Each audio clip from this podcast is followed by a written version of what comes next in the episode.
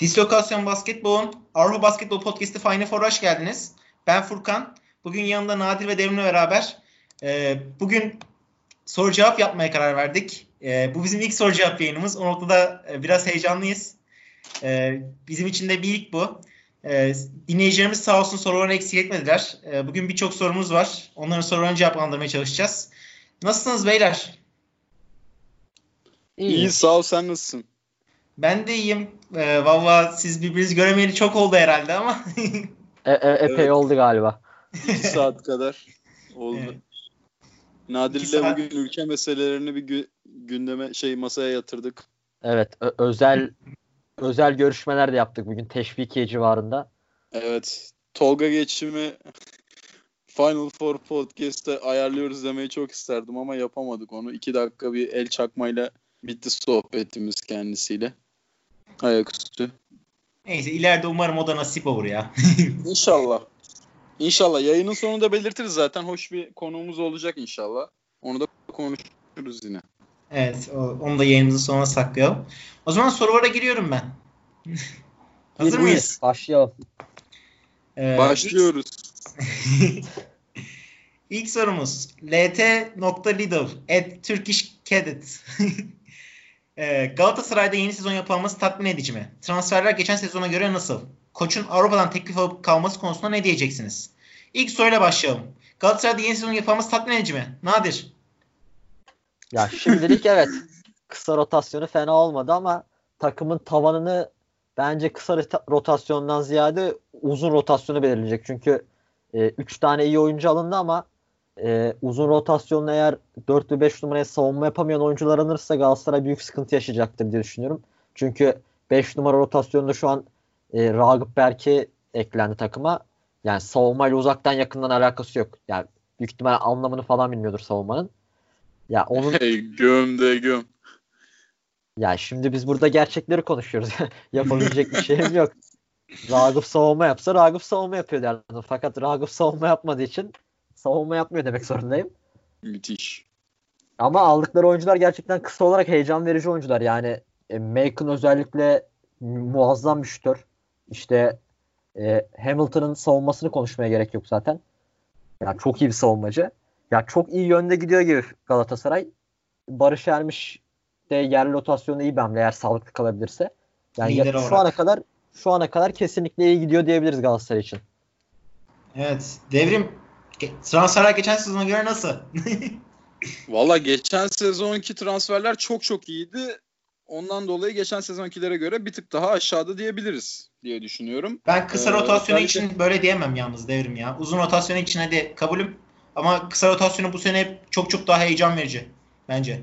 Yani geçen yılki kısa rotasyonu zaten hatırlıyorsun. Öyle çok heyecan verici bir şey yoktu. Özellikle top yönlendirici konusunda. E, bu sene de uzun rotasyonunda bir çember koruyucu konusunda çok büyük bir sıkıntı yaşayacağız gibi gözüküyor. Hakeza e, Nadir'in de bahsettiği gibi Ragıp Berke, Ayberk Olmaz gibi isimlerin savunma problemleri bize defo yaratacaktır elbette.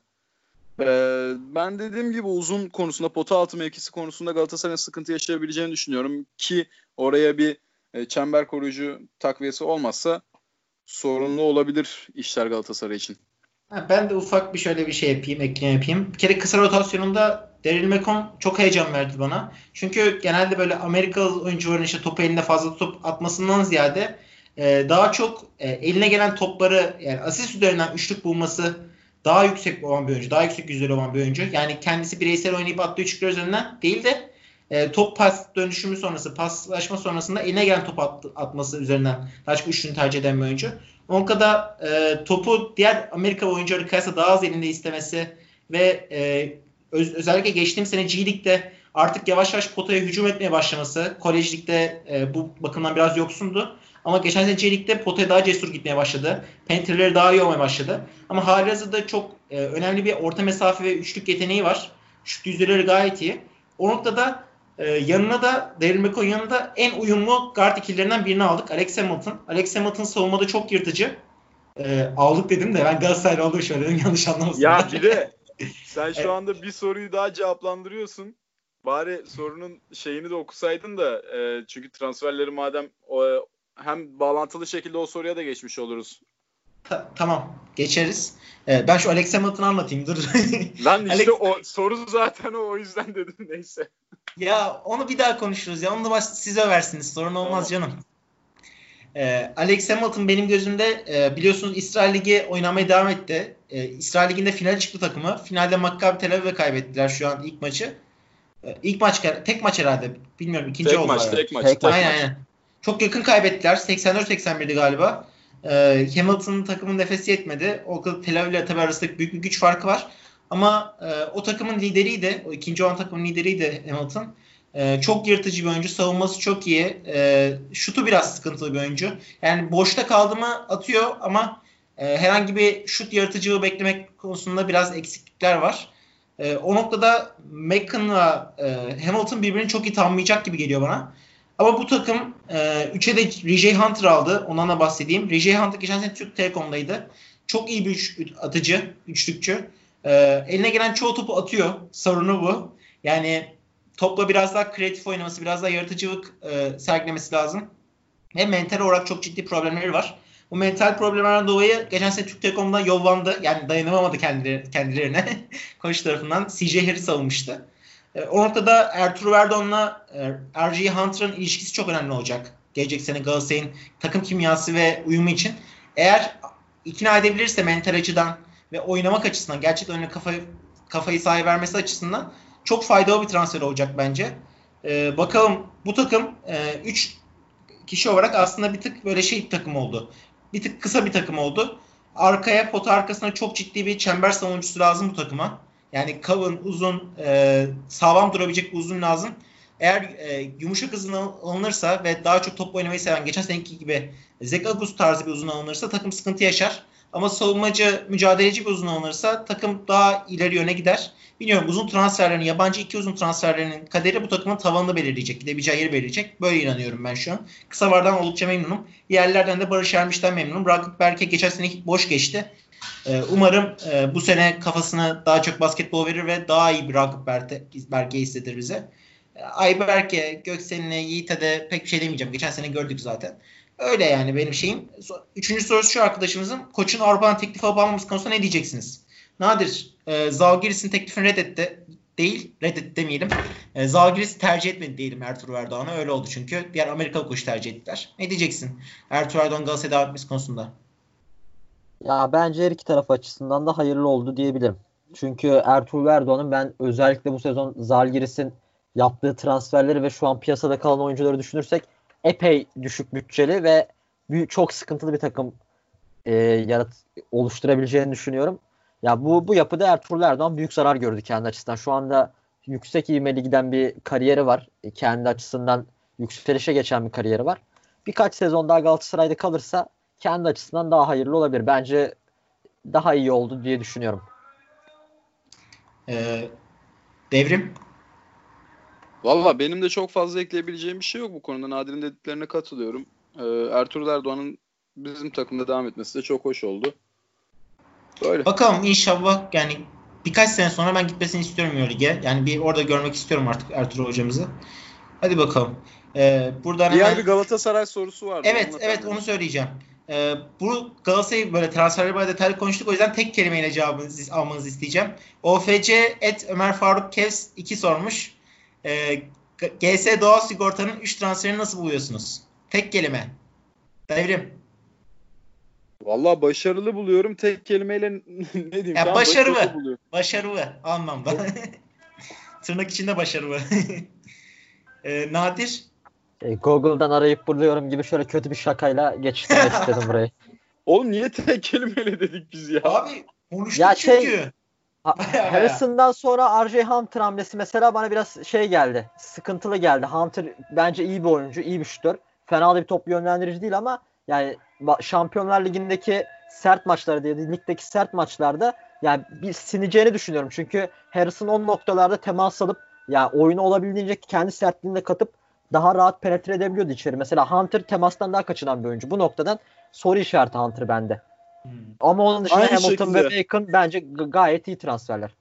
Ya e, ben de katılıyorum. RJ Hunter'la ilgili benim de kafamda çok fazla soru işareti var. E, çünkü mental problemler yaşayabilen bir oyuncu ve yani ben açıkçası çok şut yaratma konusunda bir Harrison olduğunu da düşünmüyorum. Bilmiyorum. Tavanını da yani tekrardan işte e, üst seviyelere dönebilecek hakeza mesela Euroleague'e dönebilecek bir oyuncu gibi görmüyorum Arjantin'i. Umuyorum ki öyle olur. Umuyorum ki benim tahmin ettiğimden daha iyi bir sezon geçirir Galatasaray için. Ama benim en e, kafamı kurcalayan transfer oldu Arjantin. Evet. Ya umarım yani bayağı 10 dakikadır Galatasaray konuşuyoruz. Hem e, Ömer Faruk Ofece, Ömer Faruk Kevse hem de e, LT Lidov'a güzel bir cevap olmuştur. Abi teşekkür o zaman Teşekkür ediyoruz soruları için. Evet, teşekkür ediyoruz. Çünkü Galatasaray sonuç olarak hepimizin ortak şeyi gibi oluyor değil mi? ben Galatasaraylılığımı dondurma kararı aldım. Bu sezon Hayda. takım tutmayacağım. Hayda. Ben de iyi gün taraftarıyım. Zaten Galatasaray'ın çoğu gün taraftardır ya. Ya bu gerçek şimdi. Tabii tabii ben Galatasaray kötü gittiği zaman direkt sanat, sinema, kitap o tarz daha şey işin başka boyutlarıyla ilgilenirim. Çok Galatasaray umurumda olmaz. Tartovski. tabii Nuri Bilge Ceylan. Aynen. Abi bir şey sorayım o zaman. En sevdiğiniz Nuri Bilge, Nuri Bilge Ceylan filmi hangisi? Ahlat Ağacı. Bir zamanlar Anadolu'da. Muhtar sahnesi bence dünyanın en komik Muhtar sahnesi. Hani, hani dünyanın en komik olmayıp bu kadar komik olmayı başarabilen başka bir sahne hatırlamıyorum ben sinema sektöründe. Allah Allah. Abi benim de Ahvat Ağacı ya. Ben Ahvat Ağacı'nı yani izledim. Şöyle sinemaya girdik. 10-12 e, kişiydik. E, sinema bitti. 2-3 e, kişi çıktık salondan. yani Abi insanlar güzel film. Uzun sıkılıp film. çıktı. Çünkü film 3 saat 3,5 saatte hatta yaklaşık. Öyle olunca çoğu kişi işte şeye kanıp geldi herhalde. Şeyde filmin afişinde işte Doğu Demirkol yanında Hazır Ergüçlü. Onun yanında e, Murat şey var işte. Murat Cemcir var. Cemcir. Aynen. Muhtemelen çoğu kişi Hazır Ergüçlü'nün fotoğrafına kanıp geldi. Onu bence PR olarak kullanmışlar. Ama tek sahnesi olunca... orada farklı bir mesele var ya. Ya evet ama işte filmde tek sahnesi olunca Hazar Ergüçlü'nün tek e, şeyi. Öyle olunca onu izledikten sonra insanlar gitti herhalde. Hazar Ergüçlü'nün o kadar büyük bir hayran kitlesi mi varmış ya? Vardır var ya. Yani. Ben beğenmiyorum ama var. bir de yani onunla ilgili de işte dönen bir hikaye var da şimdi bilip bilmeden konuşmak gibi olmasın. Hani şeyin e, onu istediğinden filan. Onur Ünlü'nün orada gözükmesini istediğinden Nuri Bilge Ceylan'a bir borcundan e, Allah şey Allah. olması için öyle bir hikaye de dolanıyordu. Ne kadar doğrudur bilinmez. Sine geyik olsun diyelim dedik ve basketbola dönelim. Tamam abi. Ee, Euroleague'den devam edelim o zaman. Euroleague sorunu eritelim önce. Ee, Ezail e, A nokta I nokta 3 yani Allen Iverson 3 e, at the 3 answer Olympiakos Can çekişiyor ya. Okuma bence. Etten sonrası Güzel oluyor ya. Eğlenceli oluyor böyle. Oku, eğlenceli oluyor. Aynen. Güzel oldu valla. Olympiakos ve Panathinaikos kaç sene daha yapılanmasız gidebilir? Çok güzel soru. Evet. evet. Nadir desin o zaman. Biz ikimiz de evet dediğimize göre biraz düşünmemiz gerekiyor herhalde. yani Nadir. Yunanistan'daki ekonomik krizi düşünürsek muhtemelen gitmemeleri lazım. Fakat yani Panathinaikos'un başkanının işte yani bir şey sahip takım olduğu için onun parası bitene kadar gider yani Panathinaikos bu şekilde. Olympiakos'la ilgili ya Olympiakos'un sahiplik var mı orada o, o konuyla ilgili tam bir bilgim yok ama o, yani ikisinin de gitmemesi lazım mantıken. Çünkü Yunanistan ekonomisinin de bizden aşağı kalır yanı olduğunu şey düşünmüyorum ben. Evet, evet. Takip ettiğim kadarıyla. Ya fakat nasıl bu şey taşıma suyuyla değirmene nasıl döndürüyorlar bilmiyorum yani. Bu kadar kötü hamlelerle falan. Abi ikisini Bakalım. de aileler yönetiyor ya. Yani aileler zengin başlarındaki. Onlar e, kendi yatırım yapıyor yani. Yoksa ya o zaman öyle... onların parası bitene kadar gider bu yol. Dünyanın Ama en zengin aileleri. Soru tam olarak aslında şu. Yani yapılanmasız gidebilir. Yani bir takım yapılanması e, yani bir proje onun e, şeyin olması böyle past yani Abi o kadar olması. kötü yönetiliyorlar ki işte yani bunlar bıraksalar şeye kadar gider. Sonsuza kadar kötü yapılanarak gider yani. Ya Buraya şöyle. Lazım.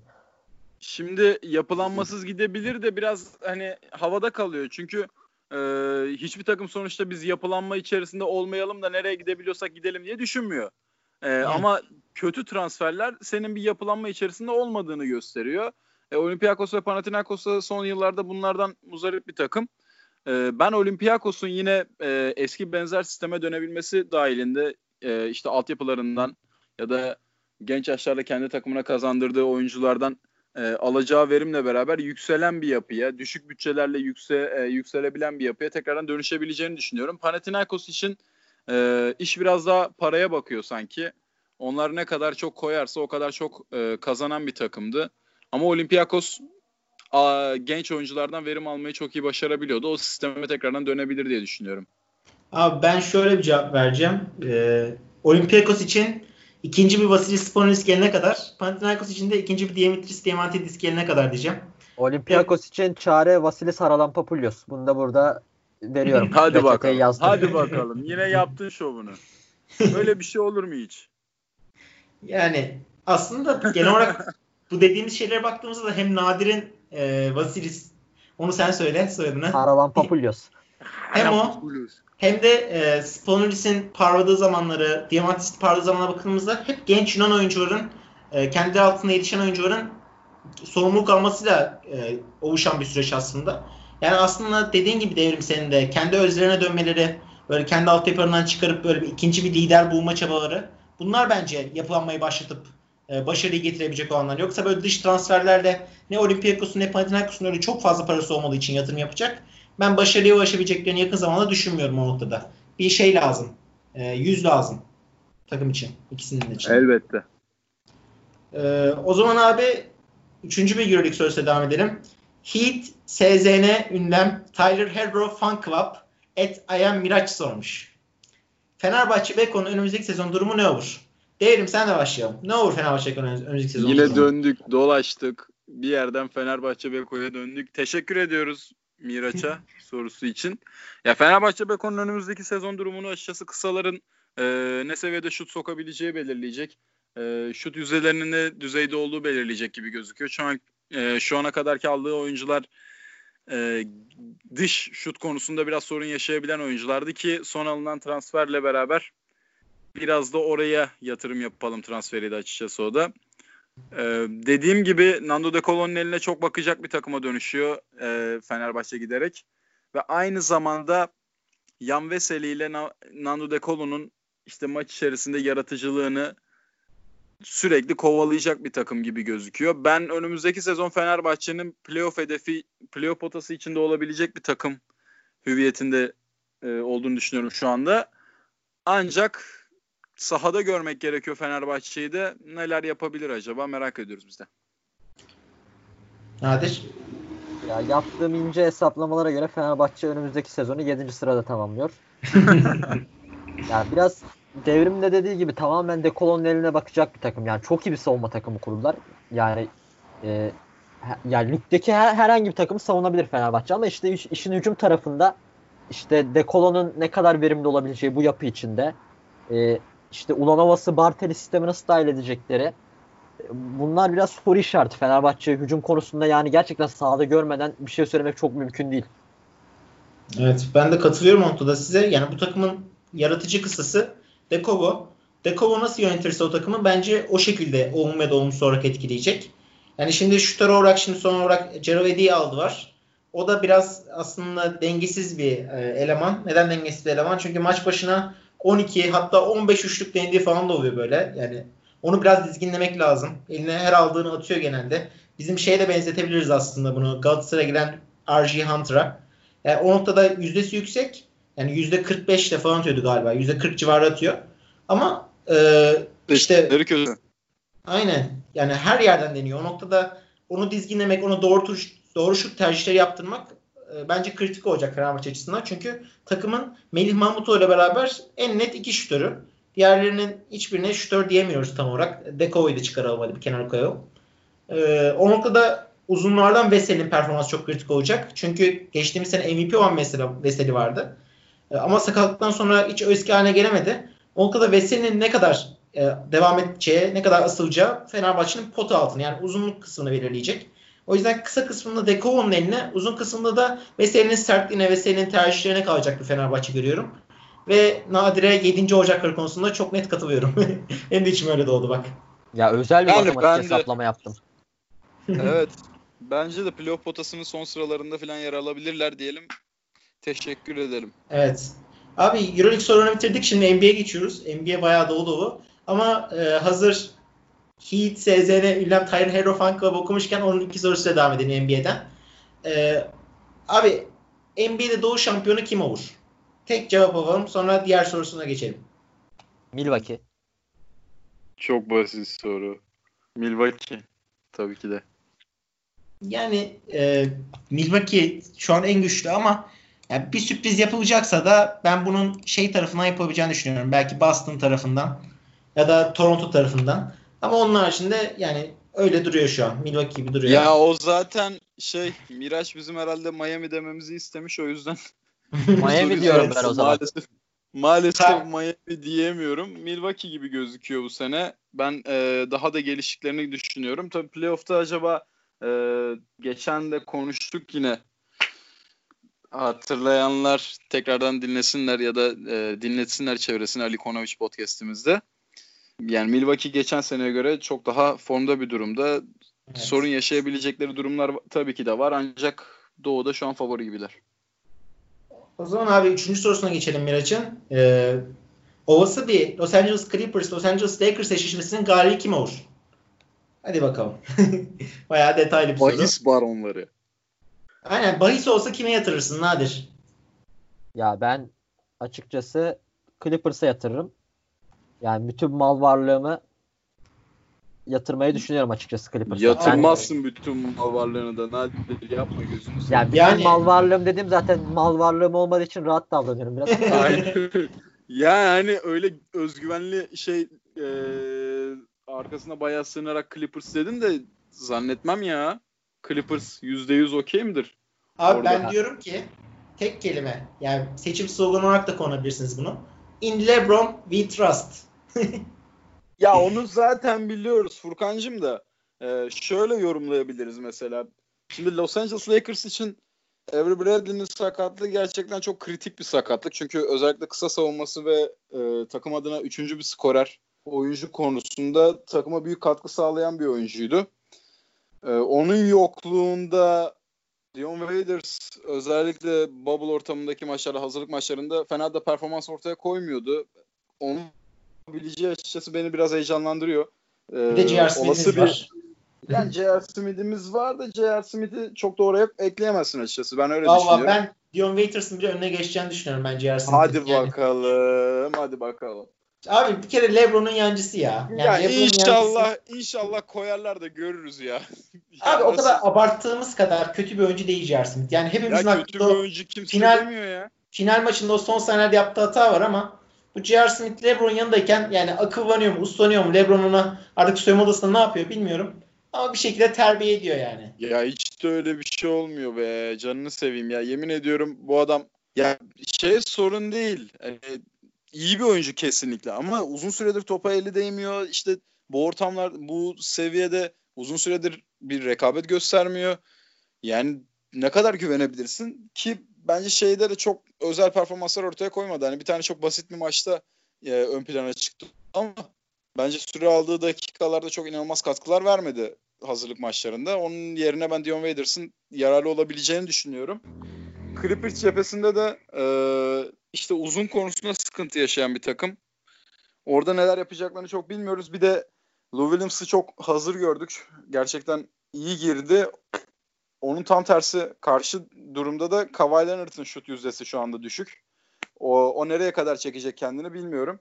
Yani bu eşleşmede muhtemelen Clippers bir tık daha önde gibi gözüküyor ama Lakers'ta yani çok arada büyük bir fark yok bence. Nadir sen ne diyorsun canım? Nadir'e şöyle dönelim. E, Lou Williams dedin. Lou Williams Bubble'dan kaçtı geçen günlerde. Onun üzerinden anlatsın bir. Ya kaçtı. Biz de zamanında okuldan kaçtık. Ee, ne bileyim şeyden kaçtık. Bunlar olabilecek şeyler. Genç adam. Bunlar yap- Eğlenmeli. genç değil tabii de.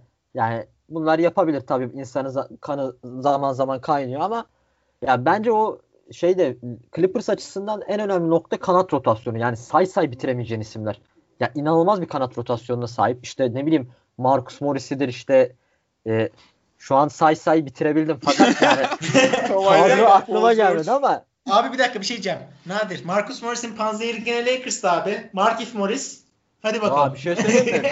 Bak Kevin Durant'in sakat olduğunu düşünürsek ben ligin en iyi forveti Marcus Morris derim. Böyle bir to- topçudur kendisi. Tamam da karşısına koy kardeşini abi. Hadi bakalım kim daha iyi. Hırslanırsa Oğlum. hep birbirini yesinler. The Warrior'ı mı çekiyorlar? Niye dövüşemesinler?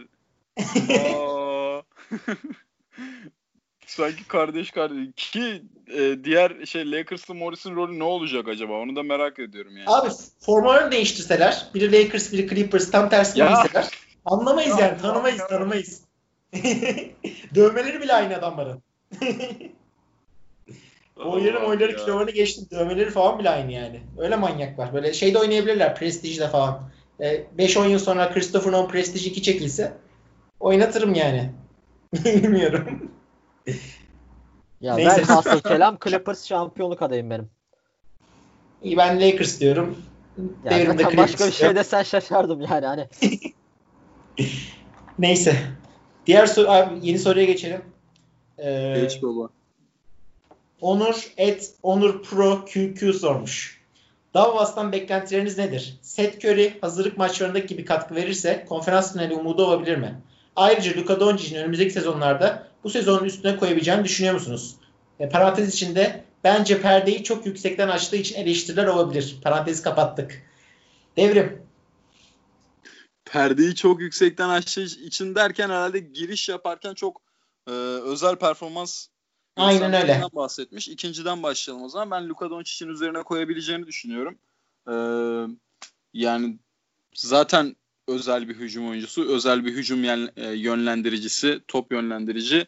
Ee, yani dünkü maçta bilmiyorum izlediniz mi? Ben şeye falan şahit oldum birkaç kez. Harris ve Ben Simmons gibi şey oyuncuların, kalın oyuncuların post-up'ta arkasında kalmaya çalışıyordu. Ve yani çekinmiyordu asla. Önceden bildiğimiz Luka Doncic pek bunları yapmayan bir oyuncuydu. Biraz kendini geri çekebilen bir oyuncuydu.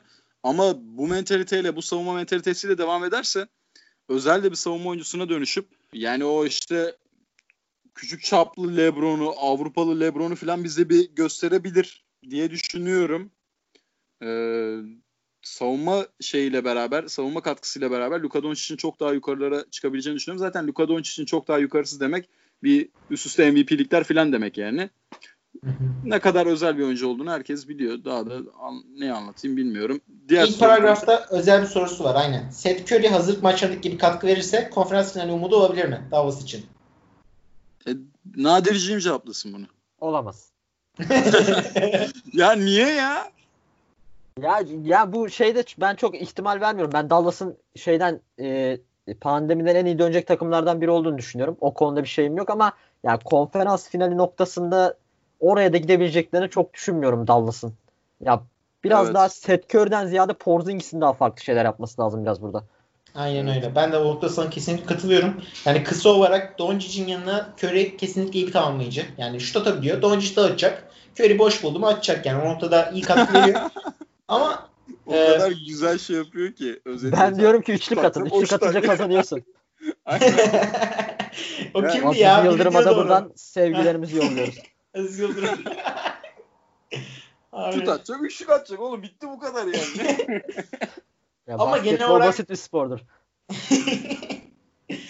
ya yani işin goygoyunu bırakırsak yani genel olarak Doncic gibi bir yet- liderin yaratıcın varken onun yanına en uygun rolleri koyman lazım. Seth Curry de o rollerden en oturan e, en uygun oyunculardan bir ligdeki. Yani tamamlayacak olarak. Ya bu noktada Doncic'in kısa var anlaşmasından ziyade Doncic'in uzun var anlaşması Dallas'ın tavanını ve gelecekteki hedeflerini belirleyecek aslında. Yani ben sürpriz bekliyorum az şahsen bu sene için Dallas'ın e, Batı konferansında. E, çünkü pandemiden dediğin gibi çok iyi döndüler. Ee, ama belki yani görebilecekleri maksimum yer yarı final olacak gibi. Yani ilkinde belki Evet. sürpriz yapıp birini eleyebilirler. Ama ikincide illa şey yapacaklar. Bir de şey yapacaklar yani. Elenecekler gibi geliyor. Bence de. Porzingis'e şeyine bakacağız dedim. Eline bakacağız ve uzunların verdiği katkıya bakacağız. Orada da Doncic'le iyi anlaşacak. E, perdeye gelip e, atıyorum Aliyup yapacak. Yani pick and roll oynayacak oyuncuları e, iyi netleşmesi gerekiyor. Yani bu bence Dallas'tan beklentimiz bu olabilir Ya gibi. mesela Porzingis hayatta yani ne devrilmeyi düşünüyor ya da ne işte kısa devrilmede köşedeki şutörü ya da herhangi bir oyuncu bulmayı düşünüyor. Yani tamamen atmaya yönelik oynuyor. Evet. Porzingis'in bu noktada üst seviyeye çıkma ihtimali yok. Yani biraz oyun yapısını, kafasını değiştirmesi gerekiyor Porzingis'in. Ya, Ya Dallas bu için sezon özür dilerim. yok Kanka. yok yani Porzingis'in işte Dallas eğer daha yukarıyı planlamak istiyorsa bu sene içinde demiyorum. Gelecek sene veya bir sonraki sene Porzingis de eğer bunu yapmak istiyorsa Porzingis'in de birazcık kendi oyununa eklemeler yapması lazım. Yani çok yetenekli bir oyuncu. Durdurulması çok kolay bir oyuncu değil. Ama işte ya içeri devrilmesi gerekiyor ya da işte ikili oyundan sonra şey pas dağıtıcı konumuna gelmesi gerekiyor. Yani bir tık bir ekleme gerekiyor oraya Porzingis'in oyununa. Ya işte onu yapabilen oyuncular var aslında takımda. Bir de bir tane daha Dallas sorusu var. Ee, onunla da Evet. birleştirebiliriz. İstiyorsan onu sor. Öyle ben Okey. geçeyim. Ee, Buğra et Bye Bye Happiness sormuş. Dallas'ın ligin en iyi hücum takımlarından biri olmasını Rick Carlisle üzerinden nasıl düşünebiliriz? Yani koçu üzerinden nasıl düşünebiliriz? E, tabii takımın koçu sonuçta Rick Carlisle NBA tarihinin en özel koçlarından biri olarak gösterilebilir yani gösteriliyordur hali hazırda. Ee, çok da özel başarılara imza atmış bir isim. Tabii ki de takımın hücumunda çok değerli işler yapıyor. Ee, şimdi şeyden bahsettik az önce. İkili oyunlardan bahsettik. Bu işi başarabilen takımda Maxi Kleber gibi oyuncular var. Maxi Kleber bence çok özel bir oyuncu. Hani underrated sıfatına e, yakışan bir oyuncu tam olarak. Şu anda ligde hakkı verilmeyen, değeri verilmeyen oyunculardan birisi. Gayet işte iyi bir dış şutör ki son oynanan maçlarda bir 4'te 4 mü öyle bir şey atmıştı. Yani iyi bir yüzdeyle oynamıştı. Ee, iyi bir savunmacı. Bu sezon bir Zion savunması vardı. Orada bayağı adından söz ettirmişti filan. İkili oyunlarda da iyi devrilebilen bir uzun. İşte işin hücum sahasında bu tarz özelliklerini gösterebilir. Ancak son Bubble'da hazırlık maçlarında gördük ki Rick Carlisle Dorian Finney-Smith'i 4 numarada başlatıp Kleber'i kenardan getiriyordu. 5 numarada Porzingis'i çekiyordu. Bu biraz e, aksayan bir sistem açısı. Bence olması gereken şey orada Kleber'in de e, Kleber Dor- Dorian Finney-Smith'in 3 numarada Porzin'in 4, Kleber'in 5 numarada oynaması. Bence bu sistemde Dallas çok daha verimli olabilir Dallas için. Ya ben genel olarak bunları düşünüyorum. Dallas'ın hücumu, Dallas'ın gidebileceği nokta konusunda bu tarz detaylardan bahsedebilirim. Ben bir şey ekleyeceğim. Yani Dallas'ın bu sene ligin en iyi takımı biri olmasını yani Carva üzerinden düşünürsek şöyle bir şey söylemem lazım. Yani 2011 Dallas şampiyonluğundan beri ki o sezonu da işin içine katarsak genel olarak e, bu takımın tavanını yani Dallas'ın rekabetçi olmasını ve mücadeleci olmasını şeye bağlıyoruz. Rick Carlisle'in e, anlaştığı oyun kuruculara. Çünkü Rick Carlisle'in e, oyun anlayışında bir lider oyuncu çok önemli bir yer tutuyor. Ve yani bu da genelde oyun kuruculardan oluyor. Yani o noktada baktığımızda yani son 7-8 senede e, çaylak çaylaklardan draft ettiklerine draftlardan e, Rick Carlisle ile oyuncuların kafası uyuşmadı. Eğer Rick Carlisle ile bir oyuncu kafası uyuşmuyorsa ne oyuncuya ne takımına faydası oluyor bu e, ilişkinin. O noktada işte e, New York'a gönderdikleri makine Dennis Smith Jr. onunla kafası uyuşmadı mesela. E, onun haricinde bir tane daha eleman vardı ondan önce. Ona da kafası uyuşmadı ama Doncic ile Rick birbirini çok iyi anladığını ve e, bu yapının önümüzdeki yıllarda korunacağını düşünüyorum. Yani tam Rick Carlisle'ın istediği tarzda bir oyuncu Doncic. O noktada e, Doncic ile beraber Rick Carlisle'ın uyumu ve bu takımın tavanının ne kadar yükseleceğini gösterecek bize. E, bilmiyorum. Bence Carlisle üzerinden değil de Carlisle lider oyuncu ilişkisi üzerinden ligin en iyi hücum takımı sıfatını takabiliyorum ben bu takıma Dallas adına konuşursam. Nadir demek istediğin bir şey var mı Dallas'la ilgili? Yok yok çok güzel konuştunuz. İyi. O zaman e, sıradaki soruya geçelim. Tık Alan et YY1G1TT sormuş. Sizce NBA tarihinin en overrated ve underrated oyuncuları kimler? Ya Hadi bakalım.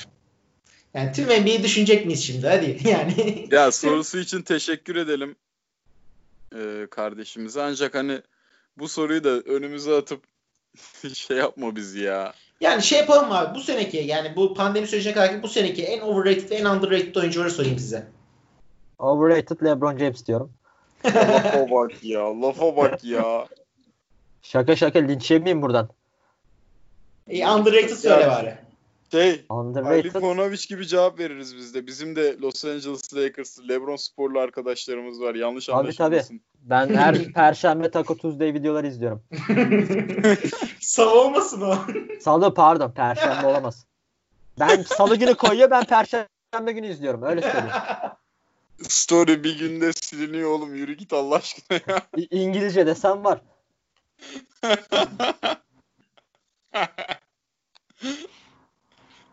Devrim senin aklına geliyor mu bu seneki en overrated ya bir alacak şey oyuncular? diyordu. Dur çocuk bir şey diyordu. Bak gömdükte gömdük çocuğu konuşma hevesi kaçtı. Yok yok bir şey demiyordum. Şu an İki ediyorum tane kafadan. iki tane Lebroncu iki tane Lebroncu adama baskı yaptık. Neyse gün gelecek devran dönecek arkadaşlar. Ya en overrated en overrated tarihi bakımdan bakarsak ya şimdi şöyle bir şey var. Ee, bu da bizi çok şey yapar ya. Evet. Yani geç, geçtiğimiz günlerde de bunun muhabbeti döndü. Soruyu soran kardeşimizin de PP'de Allen Iverson var. ismi Allen. yani şimdi bunu diyeceğim. Bir dakika burada. Philadelphia'nın öz evladı olarak duruma el koyarım. Yani burada Allen Iverson'a bir şey denmesine izin vermem. Ya neyse ben cevap vermiyorum ya. Şey overrated, underrated, tarihte underrated oyuncunun tarihe geçmesi gibi bir şey olmuyor ya. Abi Onu ben şey diyeyim ya. underrated olarak şey diyeyim bari de yani bu e, Jordan dönemine denk gelmesi nedeniyle e, Hakim Olajuwon diyeceğim ya. Yani adam bence lig tarihinin Kanka. pivotu olabilir. Yani en iyi sayı bulma makinesi biri olabilir. Yani belki Kerim Abdul-Jabbar diyebiliriz ama Kerim Abdul-Jabbar, Shaq, Hakim Olajuwon. Bu üç isim e, pot alttan skor bulma açısından bence çok eşsiz oyuncu vardı. Ama işte bu Jordan'ın işte tatil sürecinde yani dinlenme sürecinde kazandığı iki şampiyonluk hariç genel olarak Jordan dönemine denk gelince ben Hakim Olajuwon derim yani underrated olarak. Ee, Aa şey pardon Hakim pardon, pardon.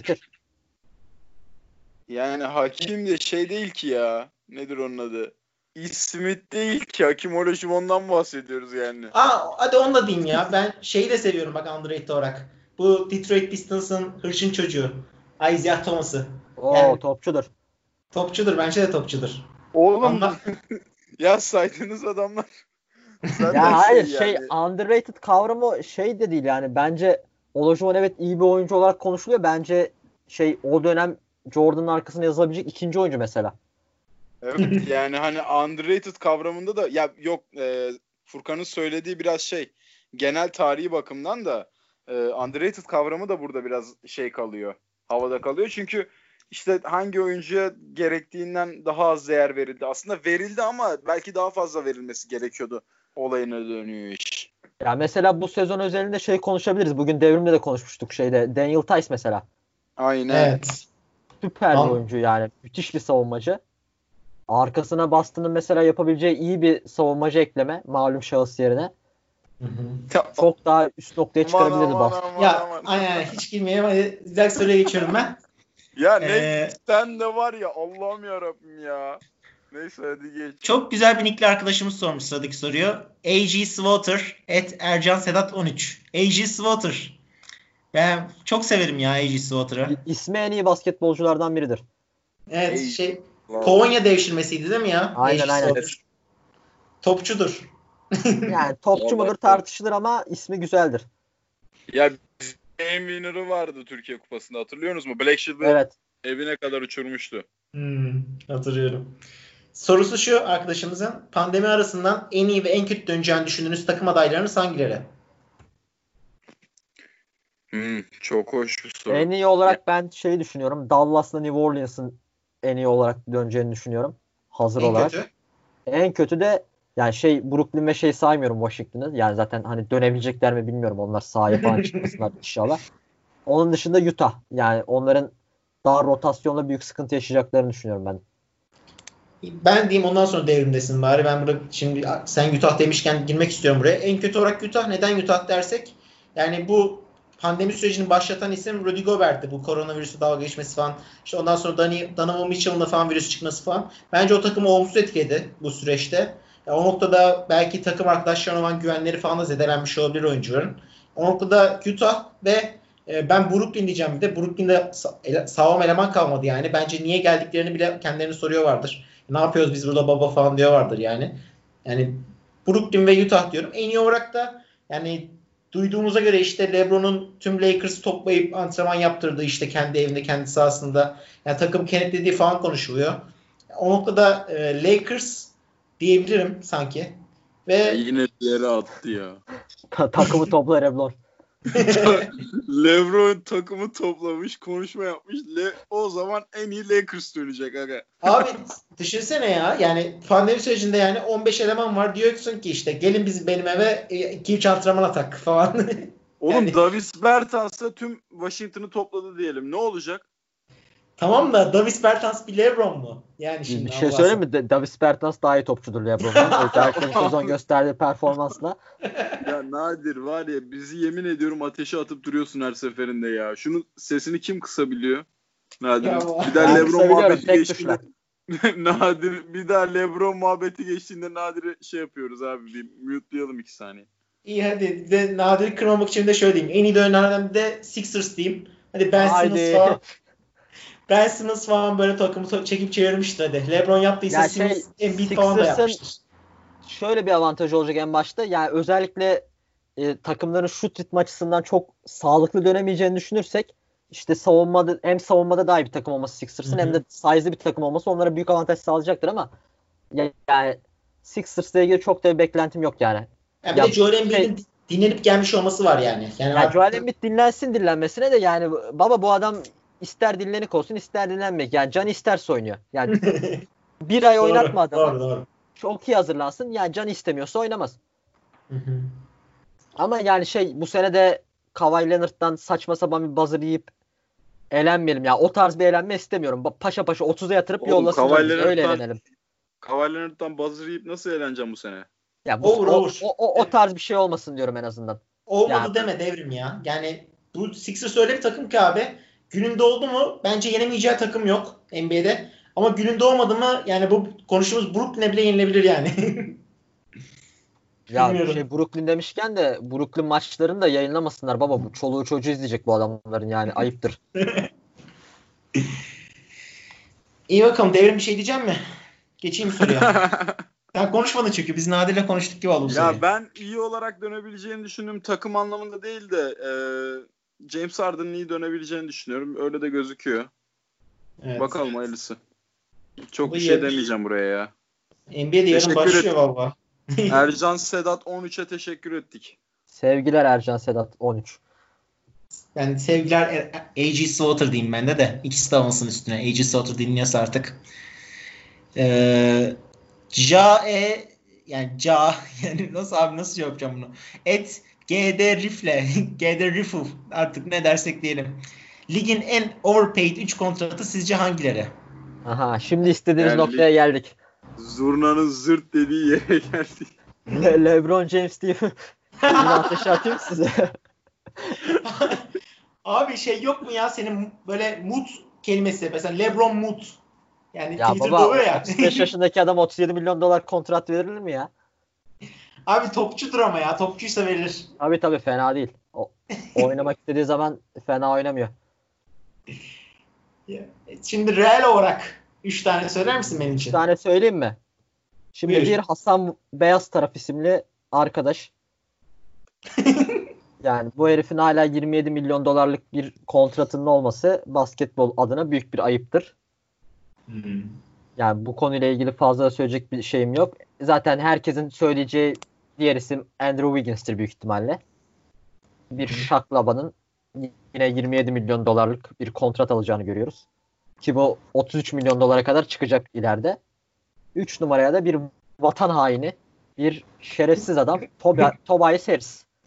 Allah Allah ya. ya Sixers olarak alıp vermedin ne Tobay serisinden? Kendisi çok pasif bir erkek. Yani ben sevmiyorum bu tarz sporcular. Yani Sixers gibi bir yapıda e, bir takım oyununun söz konusu olmadığı, daha oyuncuların kendi üretkenliklerine e, şey e, kendi üretkenliklerine bakan bir takımda ya böyle bir kontratı sahip bir oyuncunun bu kadar pasif kalması benim zoruma gidiyor bir Sixers taraftar olarak. Bir Sixers camiasının öz evladı olarak. Burada ben bütün Sixers'lar adına konuşuyorum. Evet. Devrim sen ne diyorsun? 3 tane isim alayım. Valla bir bir Andrew Wiggins diyelim ya. Hayvan Diyelim gibi. ben de diyeyim hadi. Ben de benim birincinin Andrew Wiggins olsun. 27 Üçümüz de alıyor dedik. şu anda değil mi? 27 Evet, 500 alıyor. İyi Aynen. maşallah. İyi para valla. Yani Güzel para kanka. Hatta şöyle bir info vereyim. 2022-2023 sezonunda 33.6 alacak. Yani zaten işte savunma yönüne kadar düşük bir oyuncu olduğunu biliyoruz. Bir de e, Golden State niye bu takası yaptı hala çok da anlam veremiyorum. Andrew Wiggins'le e, hani şey filan diyenler var. Harrison Barnes performansı bekliyoruz. Yani abi çok beklersiniz. Üzgünüm. Andrew Wiggins'ten öyle bir şey olmaz. Ben Andrew Wiggins ya bu kontratı veren zaten Minnesota'da. Hani niye o takası yapıyorsun abi? Bir de üzerine D'Angelo Russell'ı vermişsin. Hani D'Angelo Russell'ı vermek tam D'Angelo Russell da elbette overpaid bir oyuncudur. Çok mükemmel bir oyuncu falan demiyorum ama daha iyi bir aset çekebilirdin oraya bence. Hayırlısı olsun ya. Ay, yok mu iki isim daha? Ha şey var. Valla bakınıyordum ben de şeyi sevmem etmem onun adını söyleyeyim mi diye düşündüm. Terrojiye. Abi yani- derim herhalde ya. Yani Ama şöyle 20 bir 20 civarında kazanıyor. 20 kazanıyor aslan parçası. Pek bir şey yapabildiği yok. Zaten defansif olarak Allah belasını vermiş etmiş. Bir iyi bir playoff oynadı. Adını şanını namını duyurdu. Oradan yürümeye başladı. Charlotte zaten bu tarz işlerin ağ babasıdır. yani Yani- aynen. Çünkü Charlotte Kemba'yı gönderer sonra lider gibi aldılar Terry Rozier'i böyle. Öyle lider kontratı Yani- falan verdiler.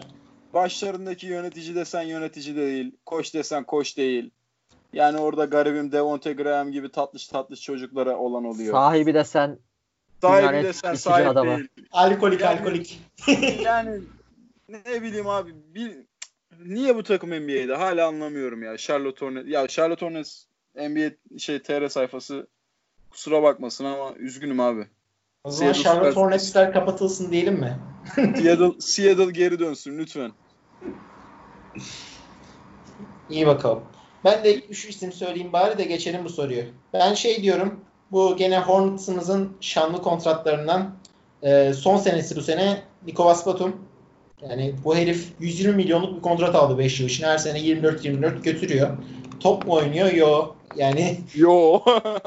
Top mu oynuyor? Yo. o noktada e, hadi Wiggins de dedik. E, Gordon Hayward diyeceğim bir de. Yani bir sakatlanmadan önce çok iyi bir kontrat vermişti Celtics. Yani yıllık yaklaşık 32 falan alıyor. Ama sakatlıktan sonra o eski Hayward dönmedi. Yani lider olması için almıştı bu takımı. Ama lider Tatum oldu. Yani o noktada topçudur. Tatum topçu tabii de Hayward'a ben topçu diyemiyorum artık bu sene performansından sonra. Yani yancı bir adama neden 32 milyon kontrat verilir denecek don- noktaya düştü. Yani O- o adama da yancı yancı olacağını bilmiyorlar. Tabii de e, bu tarz durumlarda oyuncuları overpaid kılabiliyor.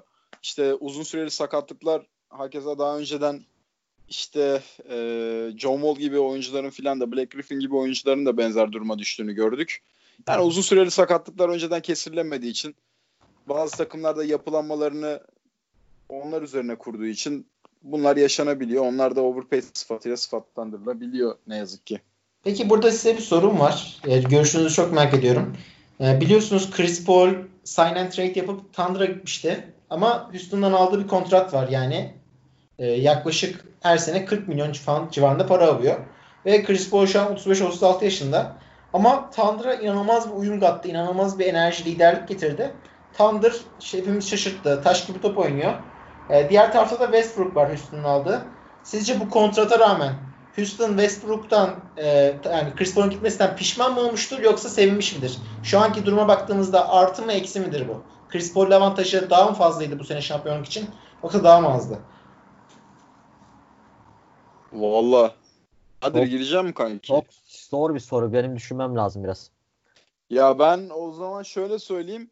Bu artı eksi muhabbeti e, biraz bir, açıkçası playofflarda görebileceğimiz bir şey. E, Houston'ın Chris Paul'la olduğu dönem tabii çok daha başarılı geçmişti. Özellikle sezon içinde ve işte belki bir maç Chris Paul yer alabilseydi NBA finalinde ardından kolay bir Cleveland Cavaliers'ı yenerek belki de NBA şampiyonluğuna gidecekti. Ee, öyle bir dönemden geçti ama sonraki işte playoff sürecinde o da çok başarılı olamadı. Aynı zamanda Harden'la uyumlarında sorun vardı. Takım içinde de sorunlar oluştuğuna dair şeyler vardı, haberler vardı. Ya ben Chris Paul'u çok severim. Tabii ki de onun kalmasını isterdim ancak şimdi yollar ayrıldı abi. İşte sakatlık durumu her sene bir dezavantaj oluşturabildiği için o da yani onun eksik noktası da o olduğu için Houston Rockets vazgeçmek zorunda kaldı. Yapabileceği de çok bir şey yoktu. Russell Westbrook yeni bir macera. Ben heyecanlıyım açıkçası Russell Westbrook'la ilgili. Yani zaten gördük sezon içinde ama en azından playoff döneminde de neler olabileceğini merak ediyorum. Evet. Abi e, Nadir sen ne diyeceksin? Yani Ya sence bambaşka bir takım haline geldi şey Houston mesela. Yani Chris Paul Evet. kalsaydı büyük ihtimalle böyle bir takım izlemeyecektik yani. Capela takımda kalacaktı vesaire. Hı hı. Yani çok karşılaştırılması da sağlıklı değil açıkçası. Yani şimdi Houston'ın Chris Paul'un kontratından çıkma nedenini düşündüğün zaman da mantıklı geliyor. Hani o açıdan baktığın zaman da yani Chris Paul'un bu seze bu, bu tarz bir top oynayacağını hiçbirimiz tahmin etmiyorduk büyük ihtimalle. Yani ya da Oklahoma'yı playoff yarışında sokacağını ve bu kadar iyi bir takım yaratabileceğini düşünüyor muyduk Oklahoma'yı? Düşünmüyorduk ama ya bence her iki taraf açısından da hayırlı oldu. Ben o tarz düşünüyorum. Anladım. Valla uzun vadede gerçi Chris Paul'la da ne uzun vadesi düşüneceksin de yani Evet kontratından zaten vurgulamak istemiştim. Çünkü Evet, 40 evet. alıyor. 40 alıyor ve 5 yıllık bir kontratı var. Yani 4 kaldı galiba. Yani 38-39 yaşına kadar kontrat alacak bu adam. Ki bir bacak şeyi var, sakatlığı var yani bu çekme hamstring Hamstring. diyorlardı. Hamstring. Playoff'larda genelde aktifleşen bir sakatlık. aynen öyle. Çok can yaktı geçen sene Houston'ların canını. Bu Çok. sene de benim çok canımı yaktı özellikle Houston maçlarında.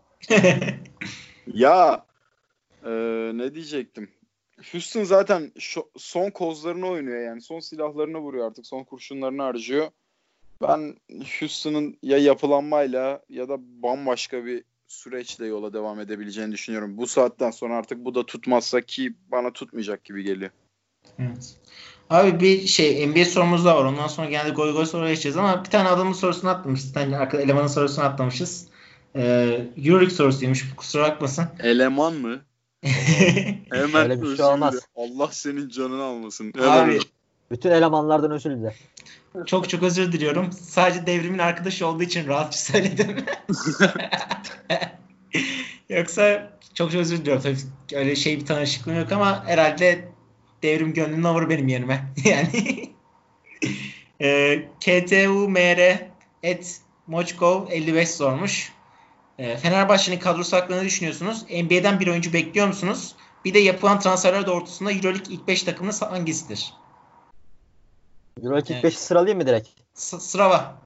1 Efes, 2 CSK, 3 Barcelona, ee, düşünüyorum 4 Madrid.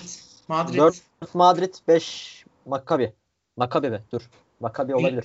Milano'yu katmadın yani. Milano 6'ya yazarım. Sense say devrim.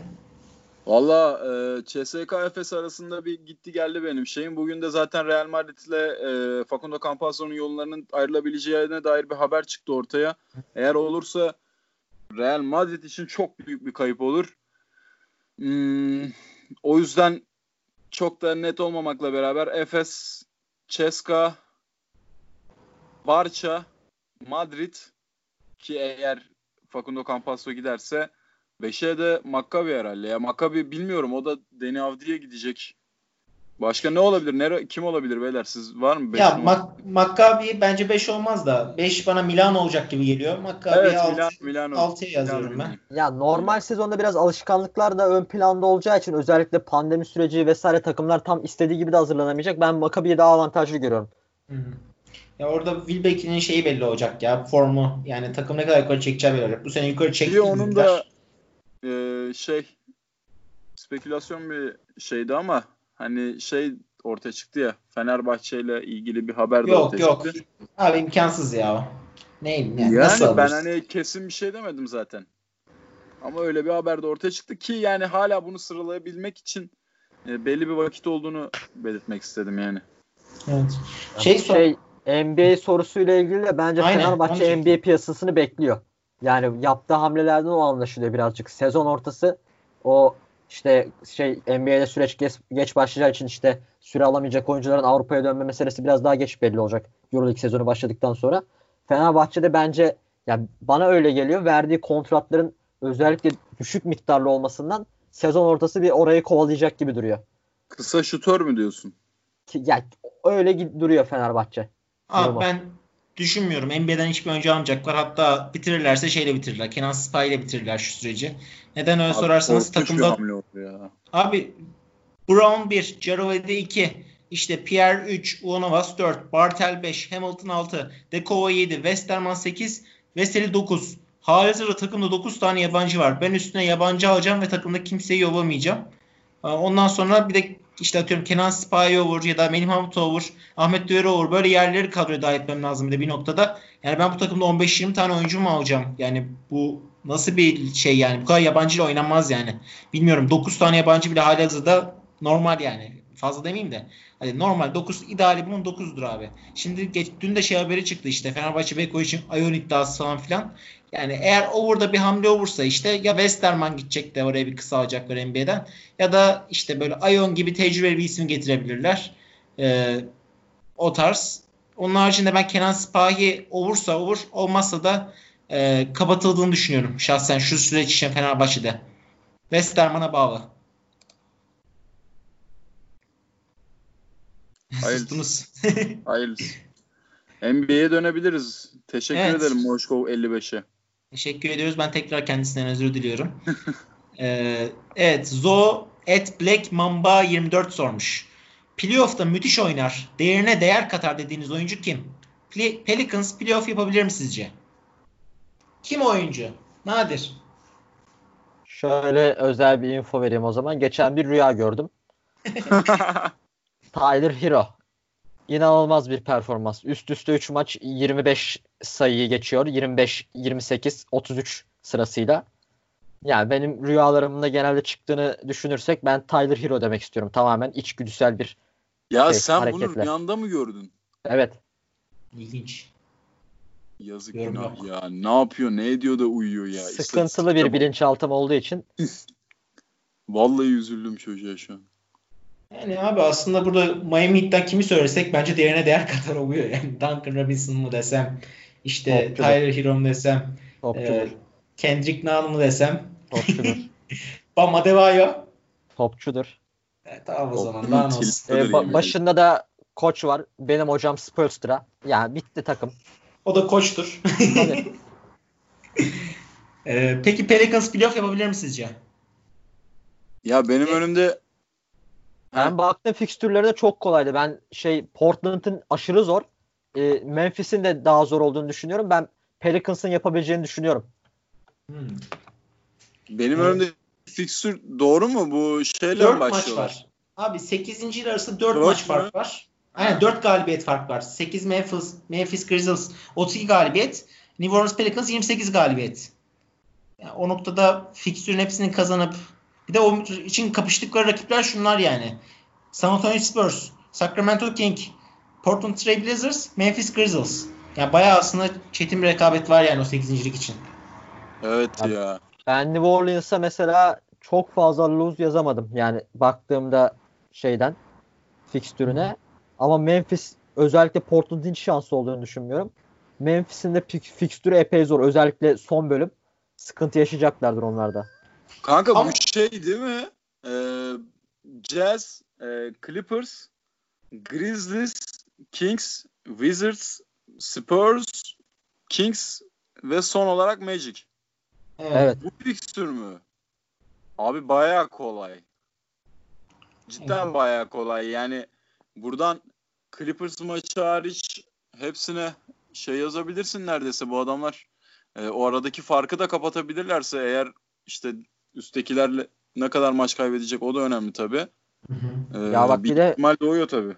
Memphis'in New Orleans'ı bir maçı var. Son 4 maçı da Oklahoma, Toronto, Boston, Milwaukee. Aman aman aman. Oo. Yani çok sıkıntılı bir fikstür.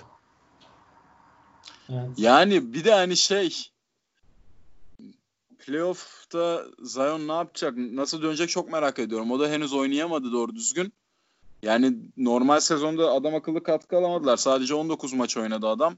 Ee, playoff'ta ne yapacak çok merak ediyorum. İlgiyle de izleyeceğim. Ben etkili olabileceğini düşünüyorum. Normal Abi- sezonda gördüğümüzden daha farklı bir Pelicans izleyeceğimiz kesin.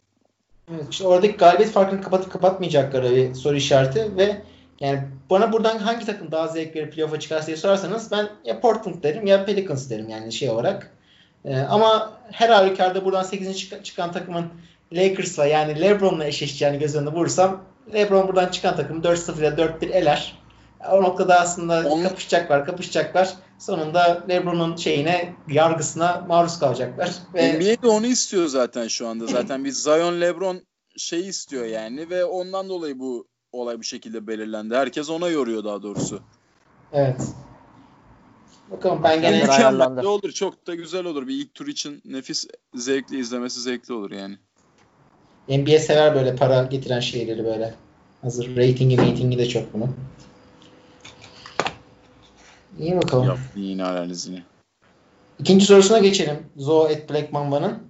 Dinlenmiş bir Harden playoff'ta geçen senekilerden ne kadar farklı oynar? Houston'ın ball oyunu nereye kadar gider?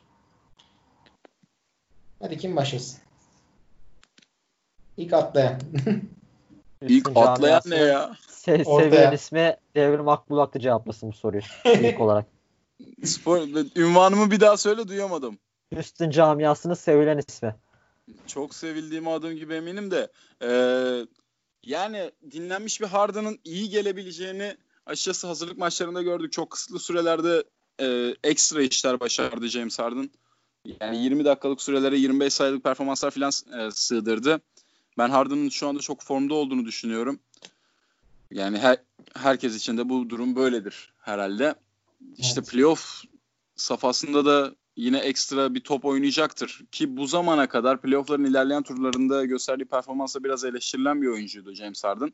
Ee, bu sefer daha farklı olabileceğini düşünüyorum ama yine Houston'ın elindeki oyuncu e, işte bench'ine ve uzun rotasyonuna baktığımızda olmayan uzun rotasyonuna baktığımızda sorun yaşayabileceğini düşünüyorum. Buradan da small ball'a bağlayayım. Yani small ball dediğimiz olay sahada 5 kısalı yer almaksa eğer ben Houston'ın playoff gibi fiziksel üstünlüğün ön plana çıktığı bir ortamda sorun yaşayabileceğini düşünüyorum. Ee, evet. Ee, özellikle işte yani PJ Tucker, Robert Covington evet bunlar gerçekten de savaşçı. İkisi de iyi savunmacı oyuncular ancak nereye kadar devam edebilecekler? Bir faal problemi ya da işte dar rotasyonların kaderidir ki e, bir sakatlık problemi doğarsa neler yapabilirler merak ediyorum. Yani ben Houston Rockets için yine çok olumlu göremiyorum. Genel bir personel Houston Rockets'ın personel şeyinden bakarsam, çerçevesinden bakarsam sadece Harden için düşünürsek güzel bir playoff süreci olacaktır. Bir şey sorabilir miyim? Ee, peki sence bu Houston'ın small ball takım düzenine en ters gelebilecek şampiyonluk adaylarından takım hangisi? Yani bu şaşkın uğrayabilecek, yani en çok işe yarayabilecek diyelim.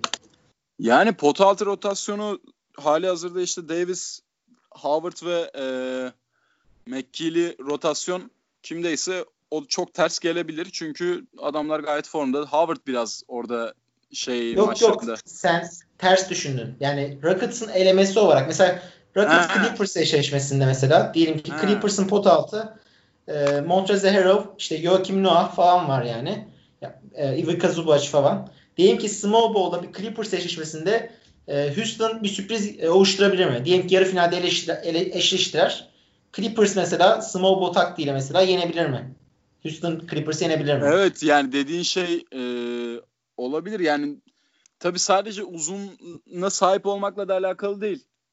E, iki kanat rotasyonunun birbirine sağlayabileceği üstünlükle de alakalı bir durum bu. Ancak hani sadece uzun rotasyonu bakımından düşündüğümüzde Clippers'ın uzun oyuncuları, pota altı oyuncuları bir tık takımın geri kalanına göre e, daha verimsiz.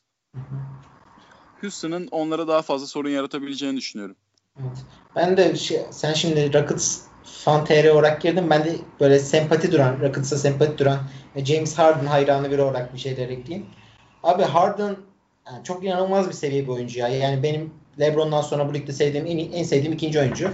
Yani öyle baktığımızda özellikle dinlenmiş bir Harden'ın ve motive olmuş bir Harden'ın hele pandemi sürecinde Westbrook'la beraber geçirdiklerini falan gördük yani sıkça. Hatta Westbrook'un işte o virüs kaptıktan sonra Harden'la virüs kapı kapmadığı falan konuşuluyordu o süreçte.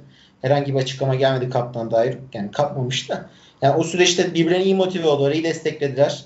Ee, takım uyum açısından ve e, Harden'ın ben en büyük dezavantajının oynadığı süreler, aldığı süreler ve fiziksel olarak yorulması olduğunu düşünüyorum. Normal sezonda playofflarda iyi performans gösterememesini geçtiğimiz yıllarda. Şimdi dinlenmiş bir Harden, motive olmuş bir Harden bence playoff'ta çok çok çok pozitif katkılar verebilir Houston açısından. Ve ben e, Houston'ın yarı finalde Clippers'la eşleşip elemesini o kadar çok istiyorum ki anlatamam. Nadir. Final, finalde sizi tokatlar diye korkuyorsun. E, bir tık. yani ya. Kavay'dan korkuyoruz bir tık ya. Playoff Kavay tabii Kavay. farklı bir seviye. Evet. Ya ben de striptease klaplardan uzak kalmış bir James Harden'ın çok canlar yakacağını düşünüyorum. Dili bir James Harden'ın. Neydi o? 1 milyon dolar mı saçmıştı? Yani saçıyor. Parası var. Yapıyor. Abi o zaman artık goy goy tweetlere giriyorum. Şimdi Zoe Black Mamba 3. soru 3. Zoe Black Mamba 24'ün 3. sorusu. En sevdiğiniz Ali Konovic tweet'i hangisidir? Ya. Nadir.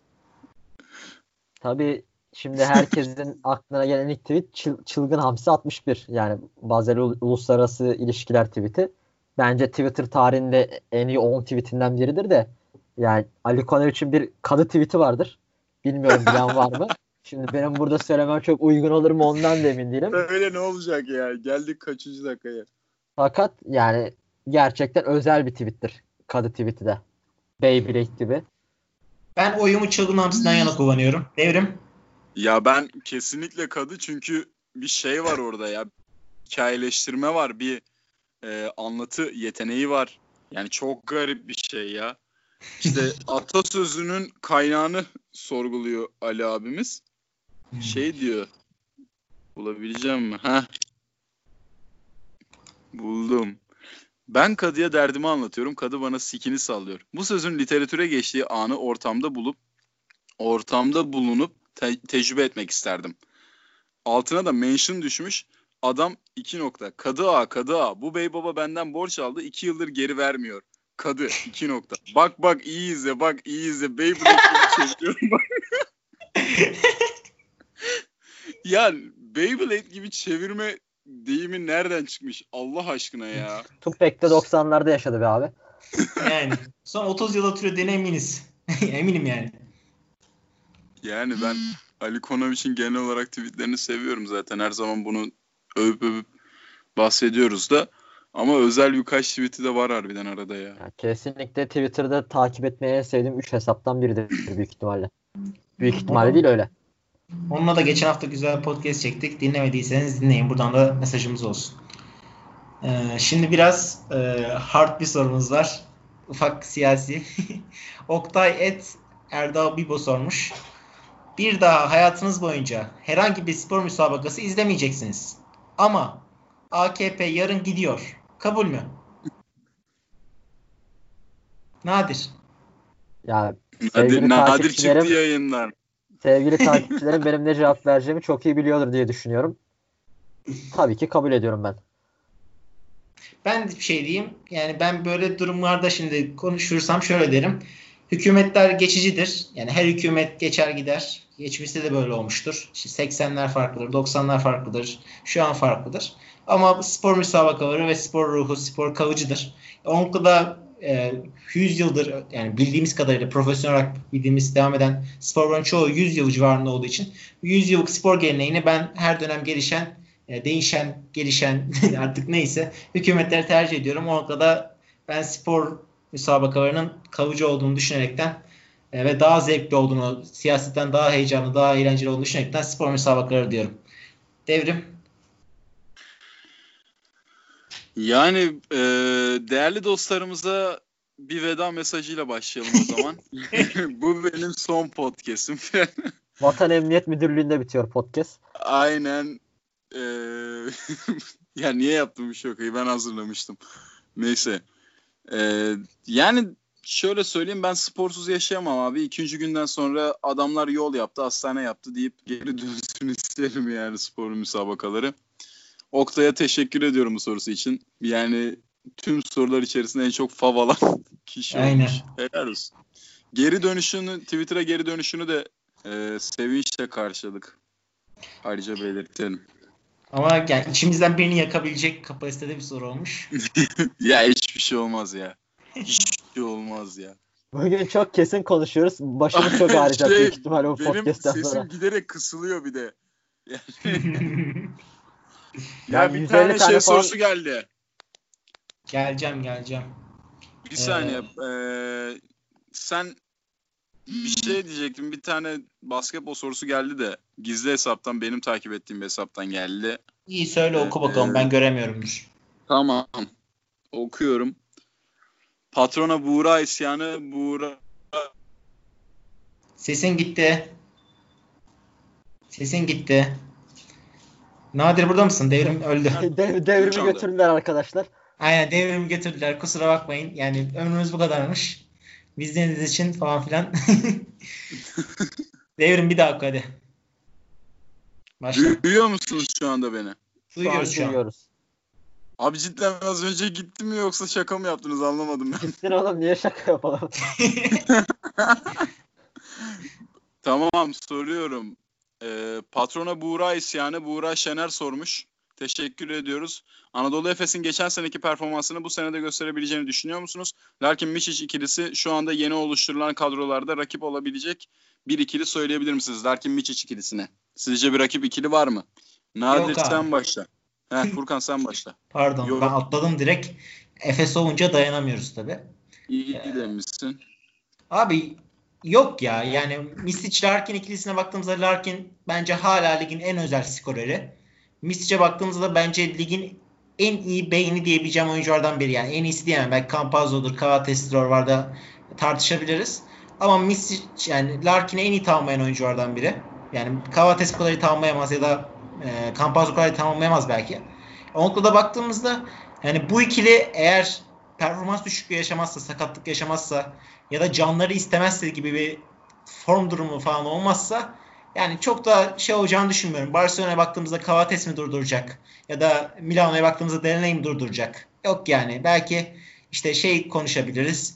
Yani CSK uzun oyuncuları savundurturursa işte Clyburn dönecek seneye. Mike James var hali hazırda.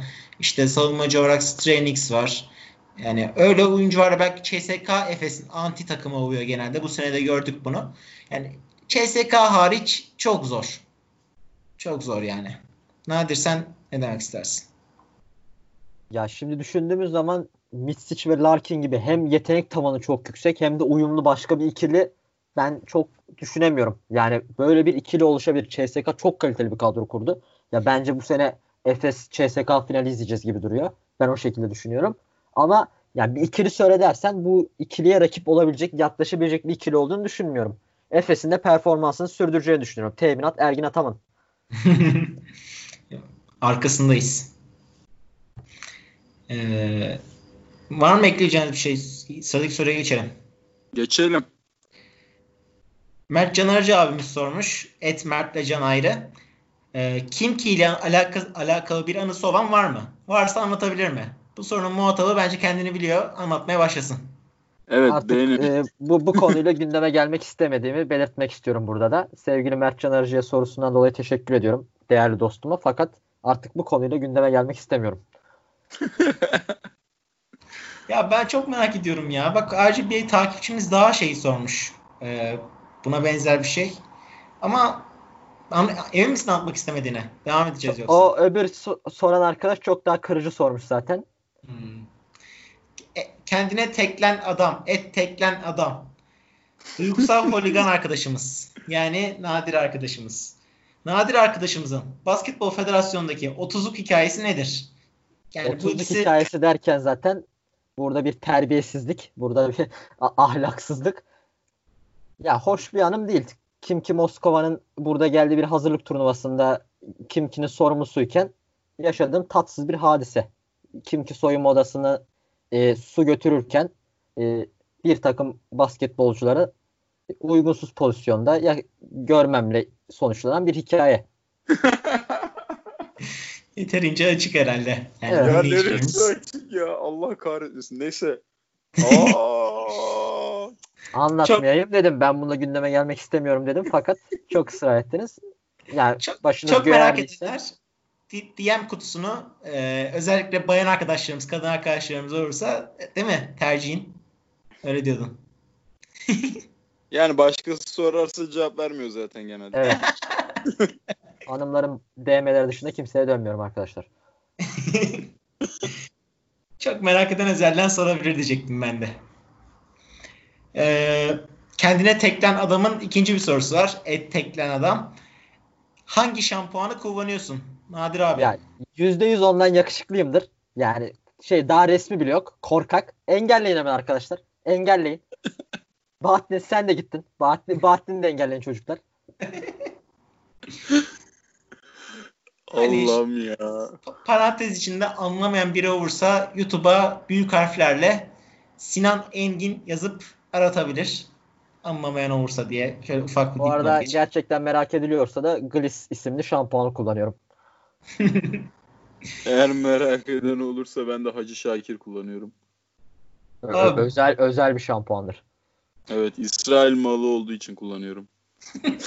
Ya girmiş toplara işte abi ya. Yapma. Sen Sonra- oğlum bugün bizi Nadir'le dışarıda görseydin.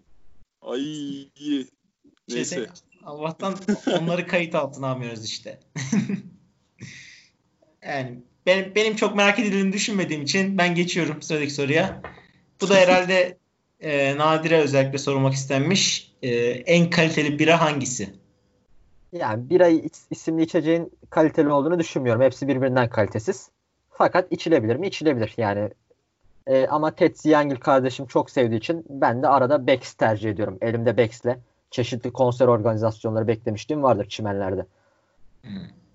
Devrim sen bir şey diyecek misin? Yok abi ben tatmadım henüz. Hiç. Ben, ben de kullanmıyorum. O noktada Çok tebrik Çok- ediyorum. Bence mantıklı bir karar. yani Yani. çok da bence utanılacak, sıkılacak ya da böyle küçük olacak bir şey değil bu. Kullanıp kullanmamak. Bir şey, yani geçelim bunu. Ee, gene Kullana kullan. Aynı.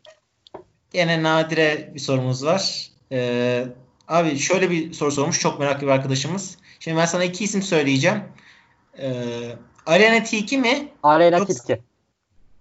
Abi ikinciyi söyleyecektim ya. Söyledim. Aleyna Tilki. Gerek yok ya ikinci şıkka. Kendisinin ilk günden beri her zaman destekçisi oldum. Her zaman müzik piyasasında çok iyi bir yere gelebileceğini savundum. Ee, kendisinin kariyerinin sonuna kadar da aynı desteği vermeye devam edeceğim. Abi şey hatırlıyor musun? Yeteneksizsiniz de Gesi bağlarını söylemişti. Tabii. O, o günden keşfettim zaten kendisini. Hmm. Yani babama demişliğim vardır bu kız büyük sanatçı olur diye. Daha sonra da kendisi cevapsız çınlamayla müzik sektöründe inanılmaz bir giriş yaptı. Kariyerinin devamlı, başarılı olmasını de- diliyorum. Devamının geleceğini de biliyorum.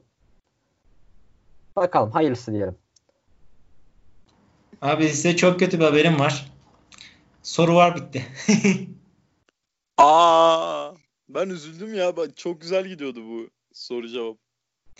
Vallahi aynen eğlenceli soruları sona attım. Ondan da biraz şeyimiz yükselmişti. Ama öyle bitince böyle zirvede bıraktık gibi oldu. Vallahi birbirimize soru soralım isterseniz varsa sorunuz. şey olur. Yoksa yavaştan kapatırız. Valla bugün bir anıdan bahsedeyim o zaman. Ee, Buyur. Nadir'le Nişantaşı'nda AVM'ye girdik. AVM'nin üst katında lavabodan çıkarken denk gelebileceğimiz en komik şahsiyete denk geldik. Ütopya? Semih'e. Ütopya Semih.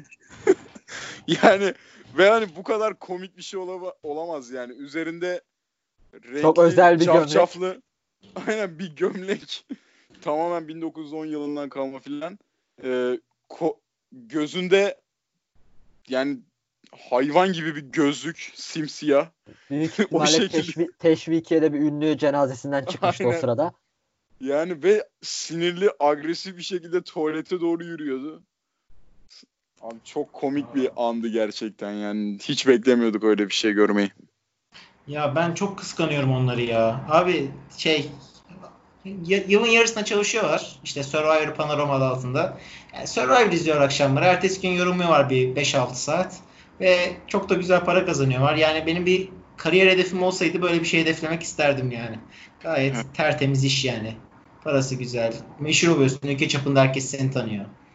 Ee, Survivor izliyorsun akşamları böyle. Bilmiyorum bana hoş geliyor. Bilmiyorum siz ne düşünüyorsunuz? Ya tabii kolay para kazanmayı her zaman sevdiğimi bilen bilir. Nerede kolay para varsa ben büyük ihtimalle orada olurum. Allah. Eh beyler bitirelim o zaman yavaştan. Teşekkür ediyorum. Bugün güzel bir soru cevap programı oldu. İlk soru cevap programımızdı. O noktada e, hatamız olduysa İkincisi olur mu olduysa- bilinmez. Aynen. İkincimiz belki olur. Yani bir, bir ay iki ay sonra yaparız gene belki. Belli mi olur? Ee, şey konuğumuzu söyleyeceğim mi Devrim? Evet konuğumuzdan da bahsedeyim. Bugün kendisiyle iletişime geçtik. Sağ olsun çok sıcak ve samimi bir şekilde karşıladı. Seve seve katılacağını söyledi. Ee, farklı kaydetin Şişkauskas ekibinin değerli ismi Ersin İleri Twitter'ın sevilen yüzü. Buradan gitmeye devam ediyoruz Twitter'ın sevilen yüzlerinden. Ersin İleri sağ olsun. İşte önümüzdeki hafta diye düşünüyoruz. Umuyorum ki önümüzdeki bölümde onu konuk edeceğiz ve güzel bir e, basketbol sohbeti. Aynı zamanda güncel olarak da sohbet yapacağız, Hı hı. edeceğiz. Hoş bir şey olmasını diliyorum, program olmasını diliyorum. Bu sevilen kelimesini kendimize motto edindik galiba. Kaçtır şey bu soru cevap tweetini atarken de gene ben sevilen şeklinde atılmış istokasyon hesabına. Sevilen sevilen gidiyoruz bakalım nereye kadar sevileceğiz. Ufak bir teveccüh gösterdiği söylenebilir tabii podcast'imize. Teşekkür ediyoruz Evet. herkese. Aynen öyle. Çok teşekkür ediyoruz. Soru soran kaç arkadaşımızdadır? Tam olarak 22 arkadaşımıza. Kapatıyoruz beyler. Hadi kendinize iyi bakın. Görüşmek üzere. Görüşmek Hoş- üzere. Hoşçakalın.